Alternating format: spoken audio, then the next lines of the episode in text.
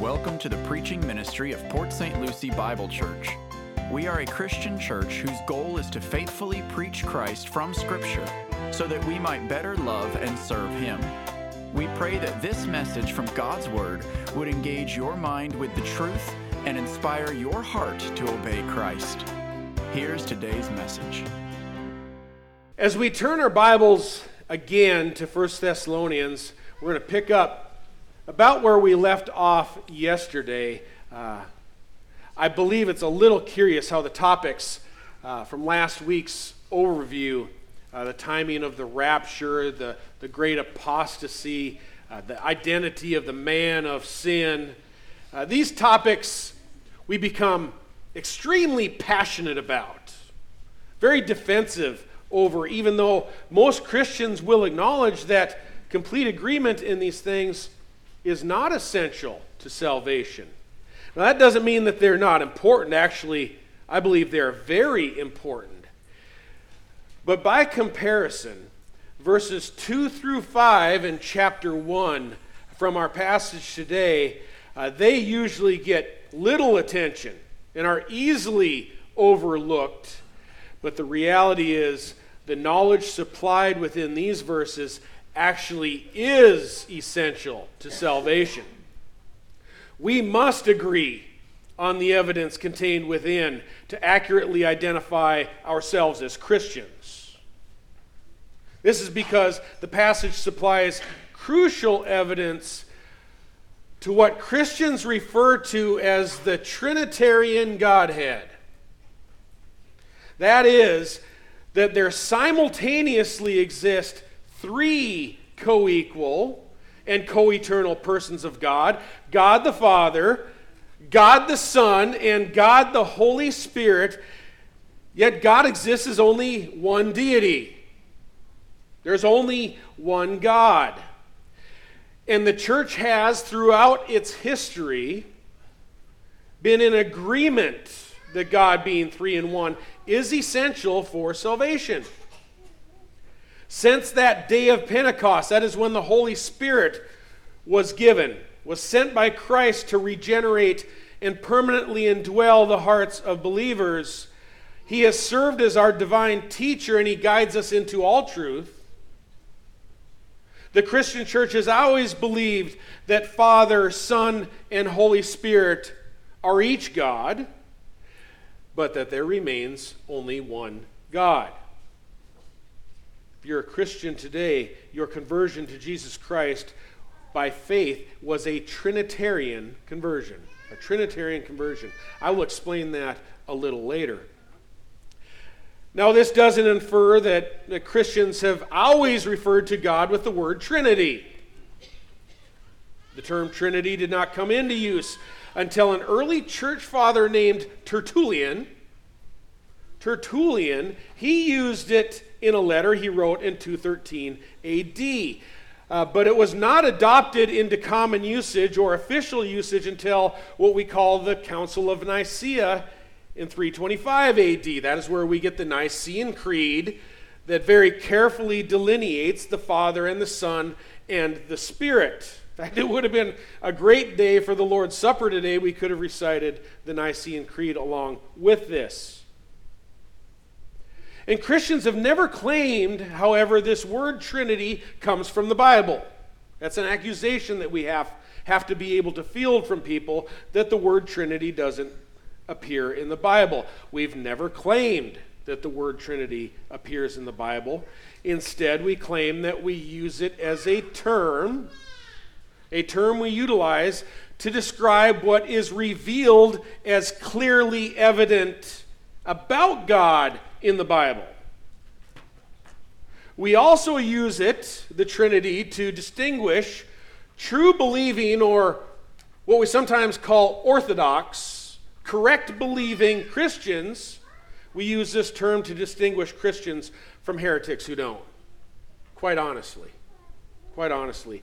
And for these purposes, the word Trinity has, over the centuries, it has served its purposes pretty well, quite well.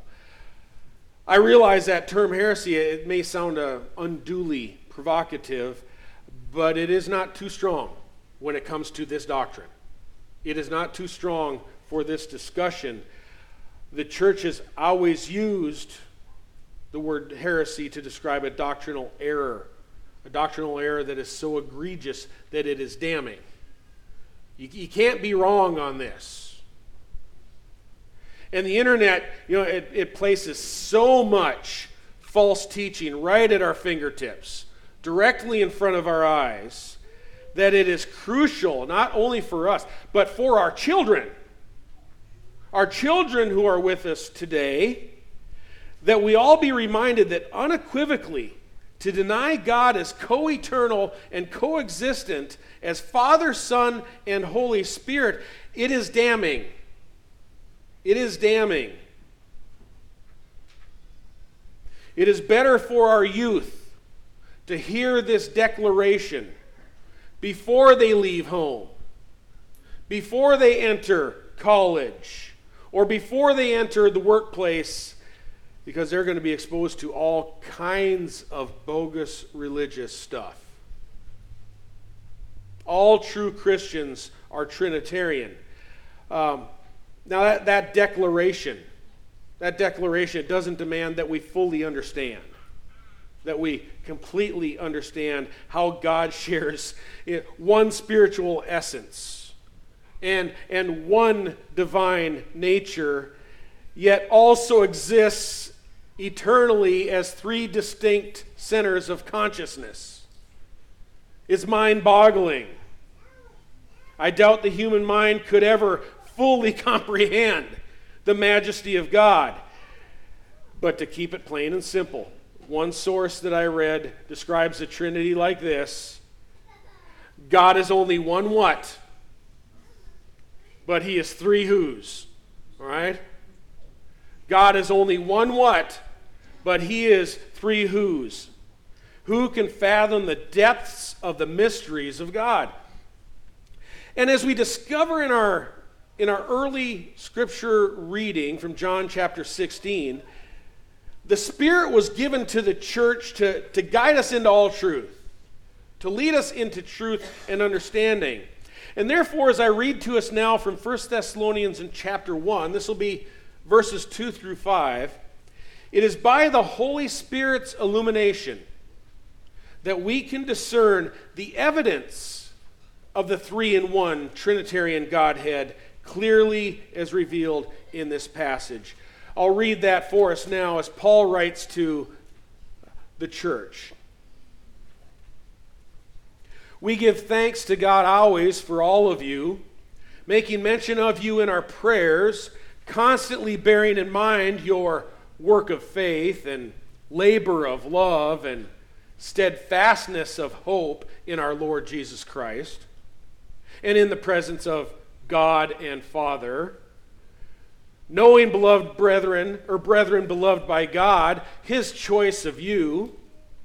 For our gospel did not come to you in word only, but also in power and in the Holy Spirit and with full conviction, just as you know what kind of men we prove to be among you for your sake.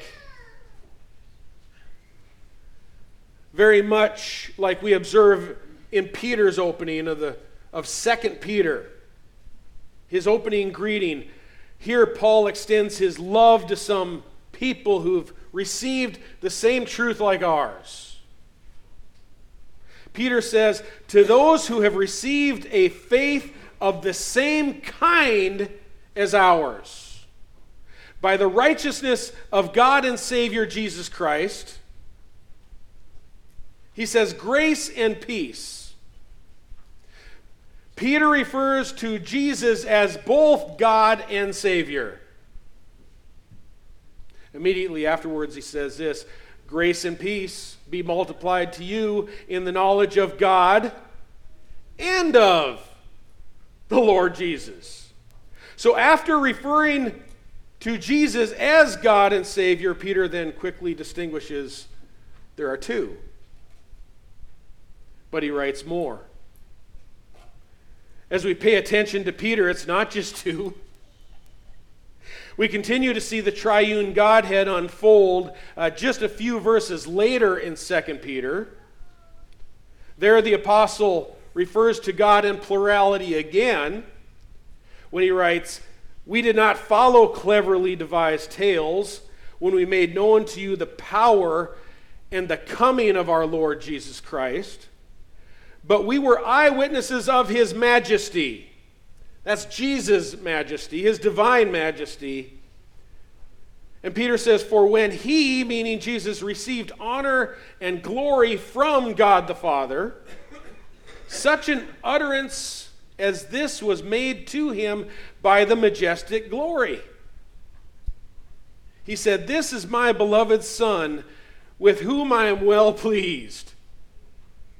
Listen to him, we are told. This is the event that Peter uh, describes as the Mount of Transfiguration. And after Peter states that we as apostles, we were eyewitnesses of his majesty, eyewitnesses to God the Father verbally bestowing honor and glory upon his Son, Peter then concludes, he says, Our prophecy to you, our prophecy of Scripture that is written to you. He said, said it was never made by an act of the human will, but men moved by the Holy Spirit spoke from God.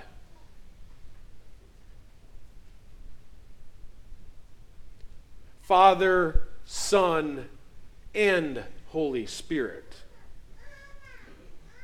Now, most of us know, most of us already realize that there's evidence of the Trinity again prominent at Jesus' baptism. Uh, we're like, why, why you keep bringing this up again and again? It's because our children, because of newer Christians, because of visitors. And I should probably read that as well. It's recorded in all four Gospels.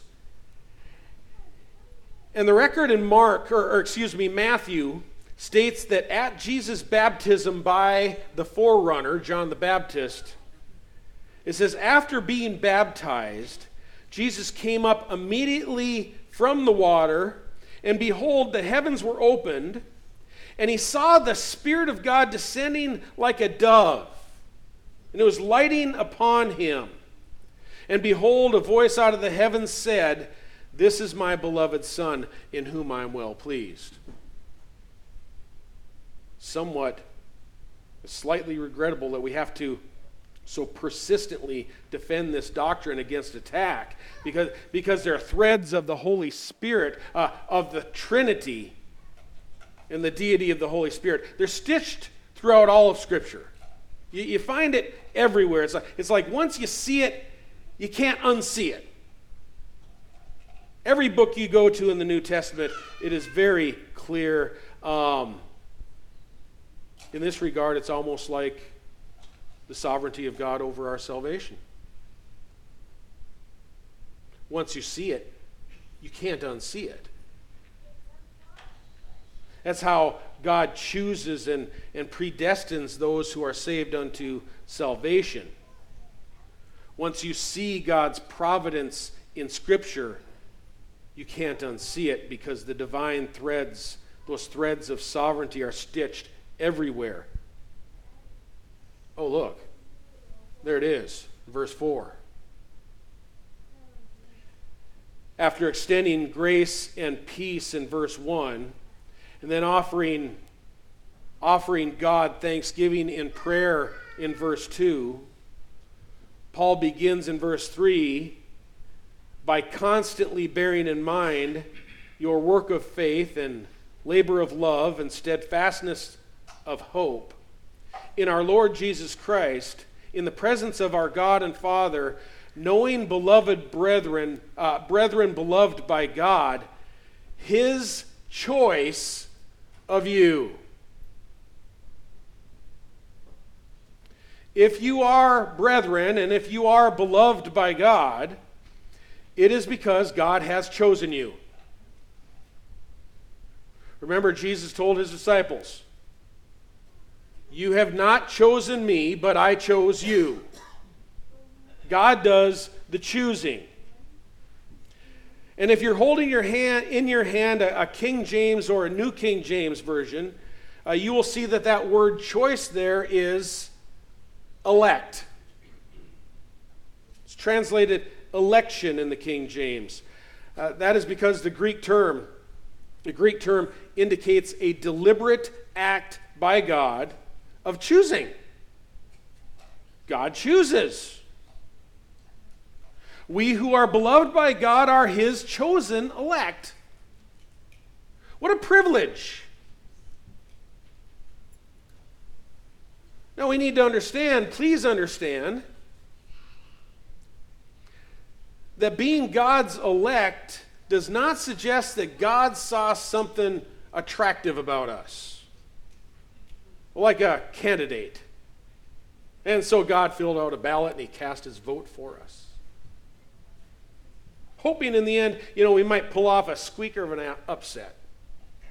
That's not what the term election represents in Scripture. The term election represents a sovereign act of God's choosing, apart from any willful contribution of our own. We don't, we don't contribute. There's nothing attractive about us that makes God say, Well, I really think I need to go after that one. No, we're but a vapor. Our works are like filthy rags. Nothing attractive about us. It is 100% God's grace in salvation. He has bestowed it upon beggars. The meaning of the word, the English word election today, has, has been, become so warped by politics.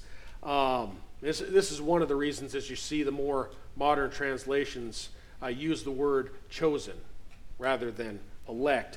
Uh, but the word literally means God chose you a note in the expositor's Bible commentary states that the Greek construction in verse 4 of 1 Thessalonians chapter 1 it suggests that their election is something that happened in the distant past. It's not something at the moment of their recent conversion, but in fact, God's choice was made long before their conversion. Think about that. That sounds a whole lot like Ephesians chapter 1 and verse 4, which states, Just as God chose us in Christ before the foundation of the world, that we would be holy and blameless before Him. In love, He predestined us to adoption as sons through Jesus Christ to Himself, according to the kind intention of His will. God did it. James 1, verse 18 states, In the exercise of his will, God brought us forth by the word of truth. Just as Romans 9, verse 16 assures that God's choice for salvation does not depend, quote, does not depend on the man who wills or on the man who runs, in the one who works at it. But it depends only on God who has mercy in that same passage, God declares, I will have mercy on whom I will have mercy, and I will have compassion on whom I will have compassion. That means we are completely saved by grace, no contribution by our own merit. Folks, if our heart is humble and we truly see ourselves as recipients of grace, that, that shouldn't chafe us. It really should not chafe us. Nowhere in Scripture, nowhere in Scripture does it ever state that God won't interfere with the human will. Never says that. Scripture never suggests that in our sinful depravity, our spiritual deadness before conversion, that we exercise free will. Scripture never says that. Rather, it suggests our will is held captive to sin. A theologian named Martin Luther wrote a book all about it. It's, it's called The Bondage of the Will. We're controlled by sin before knowing Christ. Everything in our mind is sinful. But then Christ, being merciful, and gracious came that he might set the captives free.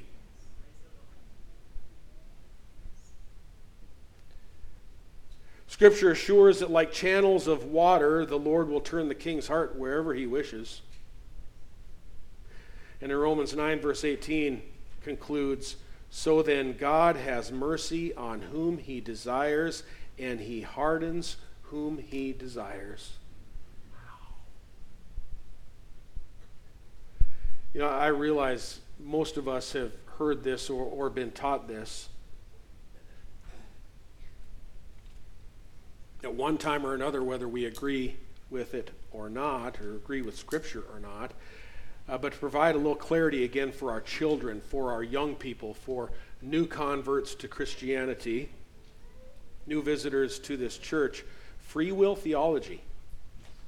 The idea that by our own volition, by our own will, by our own free will, that we have decided to follow Jesus, while God sits on the sidelines rooting for us, but uninvolved, merely watching, folks, it, it's scripturally indefensible.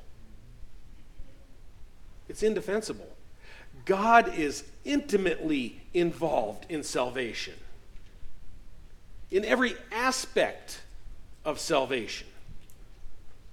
He is sovereign in making his choice concerning who he shall save. God the Spirit brings conviction of sins. God the Spirit regenerates the heart at the hearing of the good news. And you know what? With you guys, this isn't even fun. This isn't even fun. Because you, you've bought, most of you bought election and predestination. It's pretty much like preaching to the choir. Isn't even any fun anymore. I guess there's not anything new in this Bible for us. Oh, wait a minute. Oh, I think I see something. You all knew that there was a, a but coming, didn't you? This is a big one.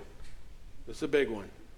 Because our passage has much more to say about being chosen. In fact, you might not have known before today with 1st and 2nd Thessalonians that these letters make more mention of God's sovereignty in election than any other books in the New Testament. More than Ephesians, more than Romans. These books speak about sovereignty. But in case there are any hyper Calvinists out there, if any of you are listening, in verses 3 through 5, what else do we see? Oh, we see trin- evidence of Trinity in salvation. You're thinking to yourself, well, he already said that Father, Son, and Holy Spirit, right? No, this is a different Trinity in salvation. I mean, the pastor said there's another Trinity? This sounds like some kind of deviant doctrine or something. No, it's true. It's true. There is evidence of another Trinity observed in the Bible and in this passage. Some theologians refer to it as the triad or the trinity of Christian virtues. Virtues mean proof of Christian character, evidence of salvation in Christian character. Some of you are thinking, oh no. Oh yeah. Oh yeah. This is where the preaching gets a little bit of fun because the choir doesn't always sing along with this. It's real easy to say and to sing, oh, the Bible says I'm chosen.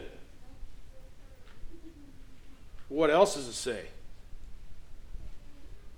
It suggests, brethren, beloved by God there better be some accompanying evidence that you're chosen.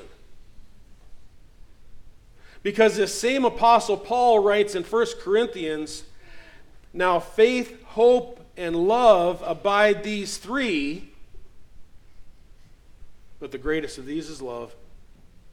It's 1 Corinthians 13 13. And the apostle John writes, the one who does not love his brother whom he has seen cannot love God whom he has not seen. And this is love, says John, not that we loved God, but that he loved us and sent his Son to be the propitiation for our sins. Propitiation is a big word that simply means that when Christ died for our sins on the cross, the wrath of God was satisfied. He died for our sins, He took the punishment for our sins. But then John concludes, Beloved, if God so loved us, we also ought to love one another. And if we love one another, God abides in us.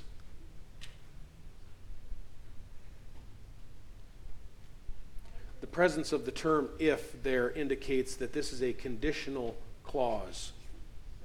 It's a condition. If we love one another, God abides in us. Therefore, since James, the Lord's brother, assures that even the demons believe, in order to distinguish us from the demons, there must be accompanying evidence of salvation. There must be accompanying evidence of salvation to assure that you are chosen. Not just that you believe you're chosen. You, you can't just say, I'm chosen. It's all finished. Bible says so. It's over. I'm done. I'm chosen. You can't say that. Because James also says that faith alone by itself, if it has no works, it's dead. It's dead.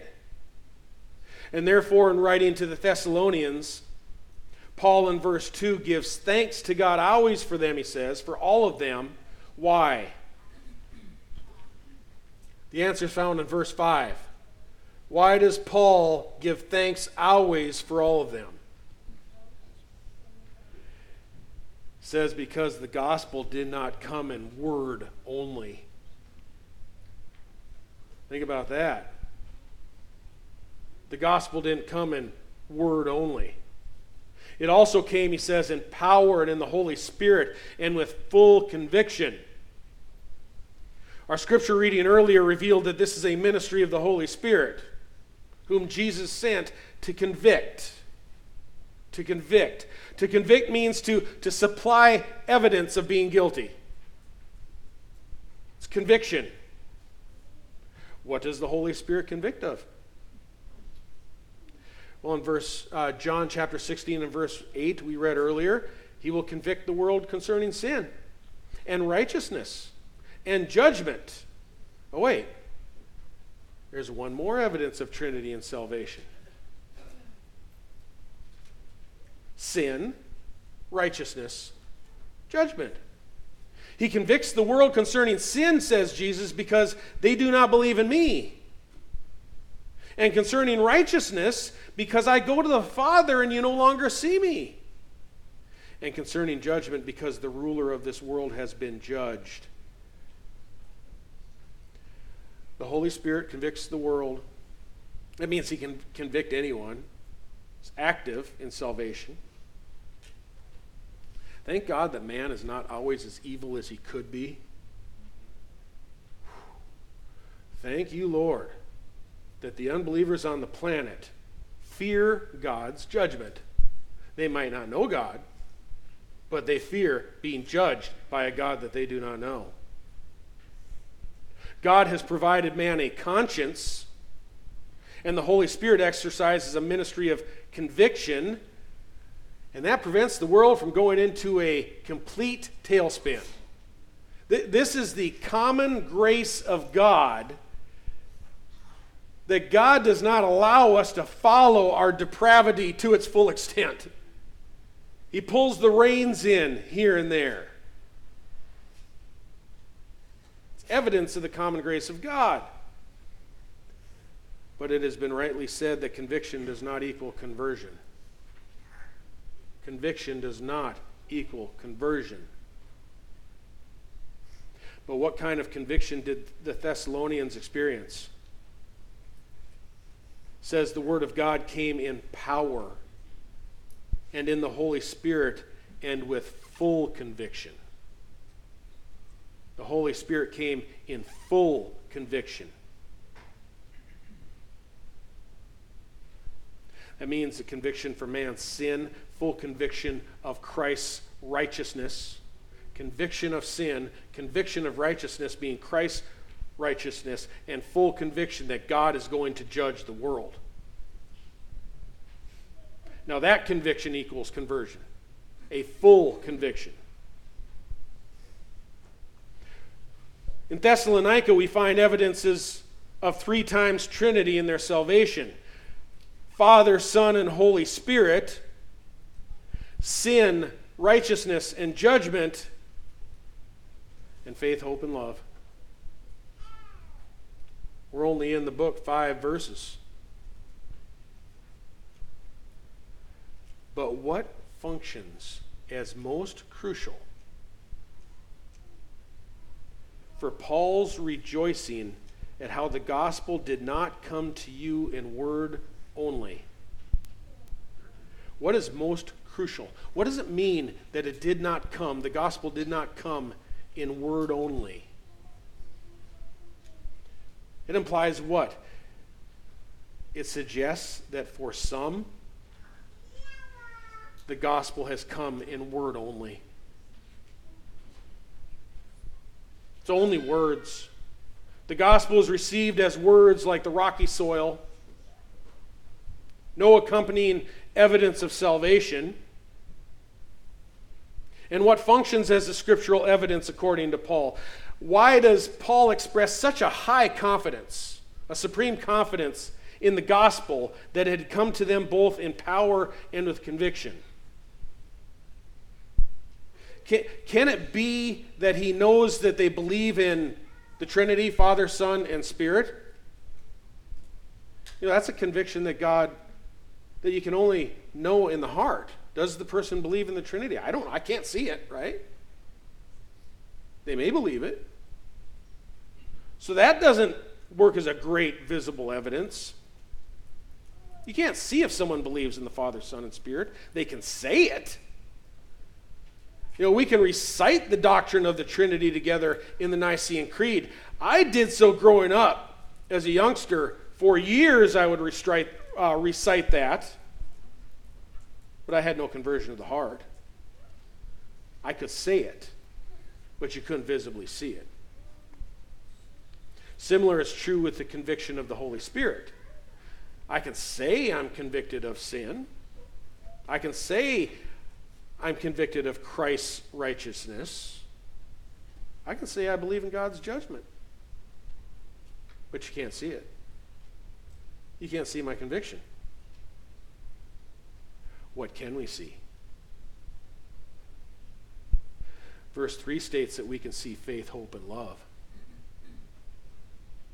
Look with me one last time at verse 3.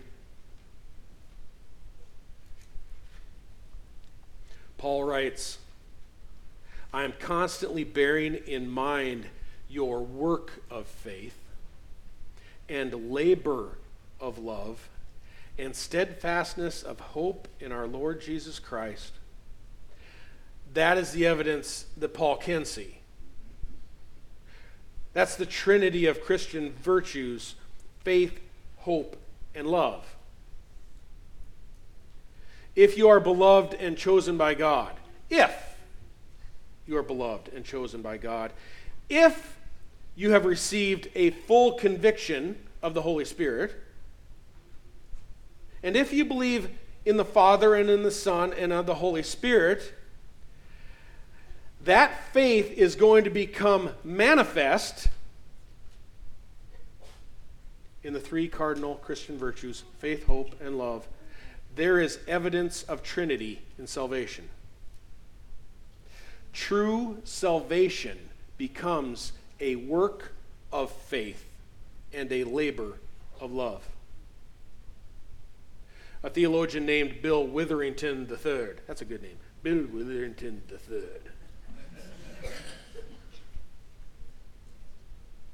He's a, Wes- he's a Wesleyan Methodist. He writes this These phrases to refer to the work that results from faith. They refer to the work that results from faith, the labor that results from love, the labor that results from love, and the steadfastness that comes from hope. This is surely correct. There are many theologians who agree and cite him. Paul does not speak of a work that produces faith or a labor that produces love. He speaks of a faith that produces work and labor out of love. We're not saved by good works. We're saved for good works. Therefore, in complete agreement with James, Paul expresses supreme confidence in the salvation of the Thessalonians who display a work of faith. Their faith produces works. Why? Because faith without works is dead. The same is true for their labor of love in Thessalonica. A genuine love for God is displayed in a love for God's people. That is, the brethren beloved by God. A genuine love for God is displayed in a love for God's people, and it produces labor for their benefit. It is a labor of love. A labor of love. And complete, with complete agreement with James, and with Paul, the Apostle John writes this We know love by this, that he laid down his life for us, and we ought to lay down our lives for the brethren. But whoever has the world's goods and sees his brother in need and closes his heart against him, how does the love of God abide in him? Little children, says John, we always think of James saying stuff like this. Little children, says John, do not let, love, uh, let us not love with word or with tongue, but in deed and in truth. You don't want the word of God and the gospel coming in word only. It must be followed by faith, hope, and love. For the one who is, does not love his brother whom he has seen, continues John, cannot love God whom he has not seen.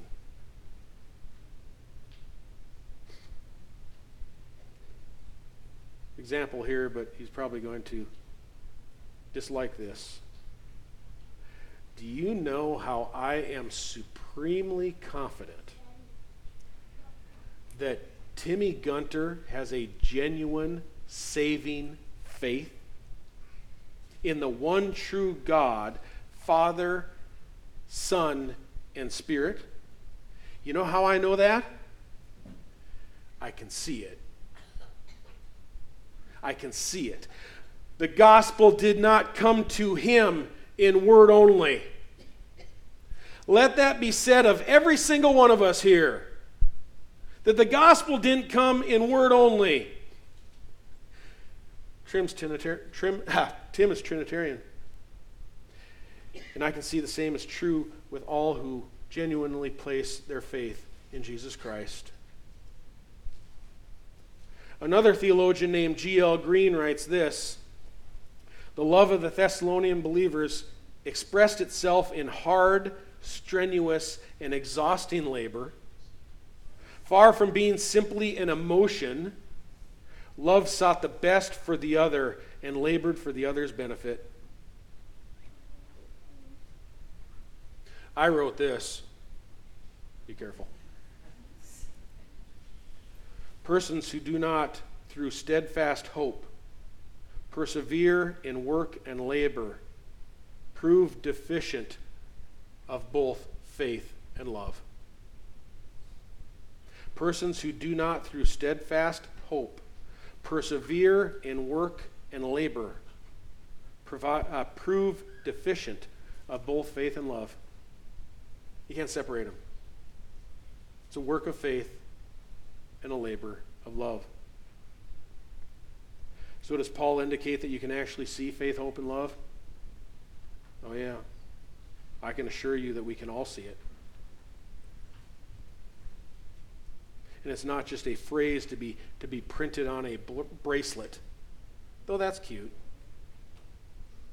It's not just a phrase to have written on a bulletin board in our office. The evidence of Trinity in salvation is faith, hope, and love. There is there's going to be much more said about this in these letters, First and Second Thessalonians, uh, later on about working hard for the benefit of others, for the sake of the church, for for the sake of Christ's kingdom. But that, that is far enough for today. Um, but we are we're going to discover of this church that their labor was not only local. The word went out from them in every direction. Their labor was diligent, they worked hard, they served, and that brought in another set of problems. Whenever you have a majority who serve pulling the load and, and working really hard, what else does it reveal? It reveals those who don't. It's going to reveal there are a few in this church who aren't working hard, but they're hardly working in the Thessalonican church. That's another sermon for another text. Let's pray.